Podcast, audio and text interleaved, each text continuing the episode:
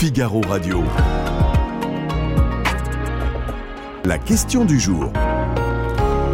Vincent Roseron. Elle est belle et pourtant elle semble reculer. La langue française semble menacée aujourd'hui. Nous allons en parler aujourd'hui lors de notre euh, question du jour. Vous le savez tous les jours, le Figaro vous pose une question. Et aujourd'hui, nous vous posons cette question. Êtes-vous inquiet de la perte d'influence de la langue française dans le monde? Euh, Une question qu'on se pose sur le site du Figaro. Vous pouvez la retrouver et donc voter oui, non.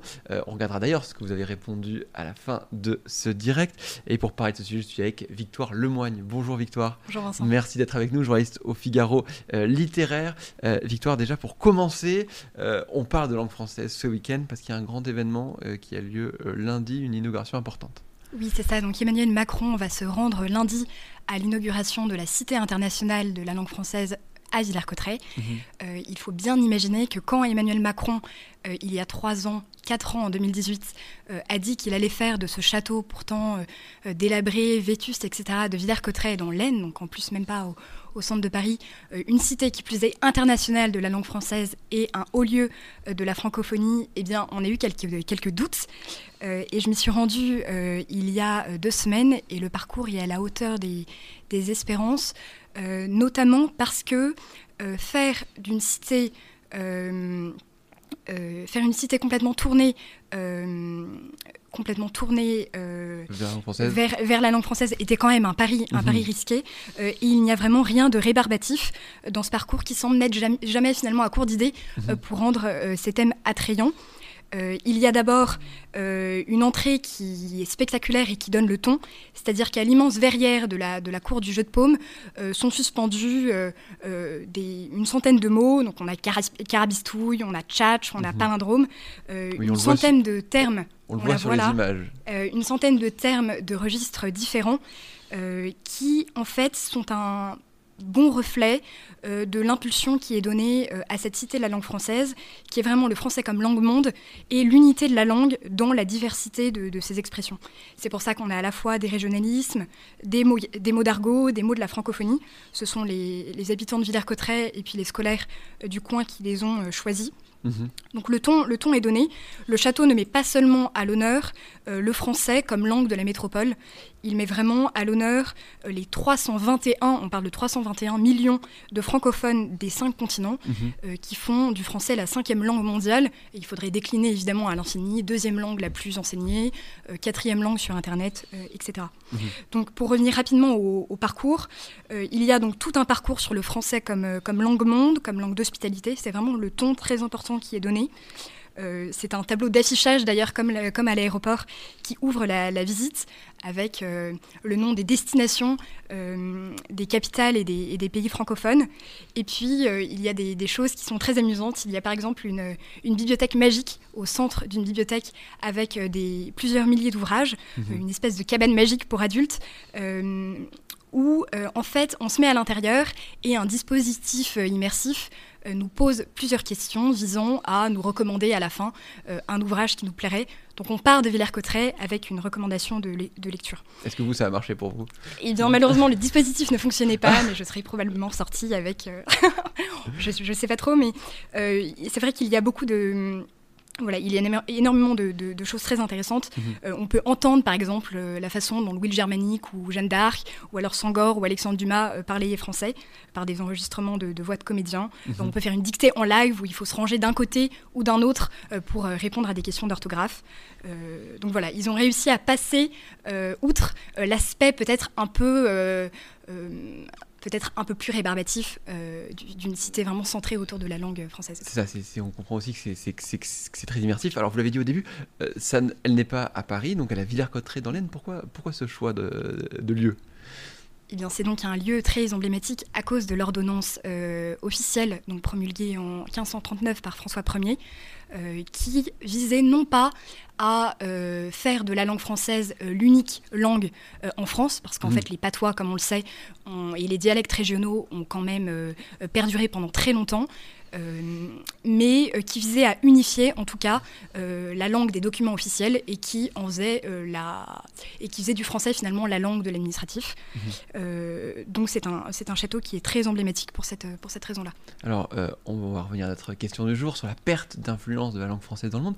Aujourd'hui, la, la langue française est en perte d'influence alors, ce qui est, ce qui est très dur, c'est toujours de euh, savoir un peu, euh, euh, un peu quelles mesures prendre pour évaluer le rayonnement d'une langue. Mhm. Est-ce que c'est le nombre de locuteurs?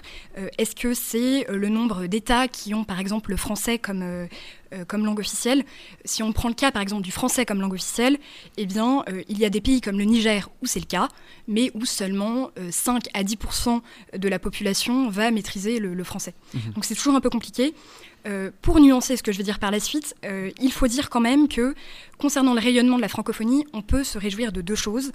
Euh, déjà que l'usage du français est quand même géographiquement bien plus diversifié que celui des autres langues. Mhm. On, parle français en Amérique du Nord, on parle français en Europe évidemment, et puis surtout en Afrique. c'est ça, à l'exception de, de l'anglais peut-être. Et puis un deuxième indicateur très positif, c'est que le français quand même bénéficie d'une image culturelle extrêmement positive. On témoigne le nombre de mots employés euh, dans d'autres langues. En Suède, par exemple, pour donner un exemple, les menus des déjeuners diplomatiques sont toujours en, français. Euh, et puis ça se fait évidemment euh, par les œuvres. c'est vrai que le nombre de traductions peut être au-delà. il ne faut pas seulement voir le nombre de locuteurs, le nombre de, de traductions d'une œuvre est un très bon indicateur, par mhm. exemple, du rayonnement et aucune langue vivante ne peut se faire, euh, ne peut se targuer de pouvoir faire mieux que le Petit Prince, que, la langue du Petit Prince par exemple, qui est le deuxième livre le plus traduit avec la Bible. Et il y a d'ailleurs les 450 traductions du Petit Prince à Villers-Cotterêts. À Villers Très bien, effectivement, vous pouvez voir d'ailleurs sur cette, sur cette carte locuteur euh, du français dans le monde. Et puis on voit, donc comme on le disait, il y a beaucoup de pays qui le parlent, euh, mais ça dépend des pourcentages. Il y a des endroits où, vous le disiez, on a la langue française comme langue officielle, on a beaucoup parlé, et peut-être qu'on le parle moins maintenant. C'est ça. Donc, par rapport au déclin, en effet, il y a des héritages francophones qui se sont complètement perdus, ça c'est mhm. indéniable, euh, où le français n'est même plus enseigné. Donc, il y a le Proche-Orient et puis l'Asie du Sud-Est, par exemple. Et finalement, hors d'Europe, euh, le français va, conserver une importance euh, institutionnelle et culturelle majeure, peut-être qu'en Afrique. mais ce qui est sûr, c'est qu'on a pour un temps pensé quand même euh, que l'avenir de la francophonie, justement, euh, se trouvait en Afrique, parce que c'est là-bas qu'il y a l'explosion démographique et que 60% euh, des, francophones mhm. résident en Afrique. mais c'est à nuancer. On parlait déclin de la francophonie parce que quelques événements récents laissent craindre quand même un déclin.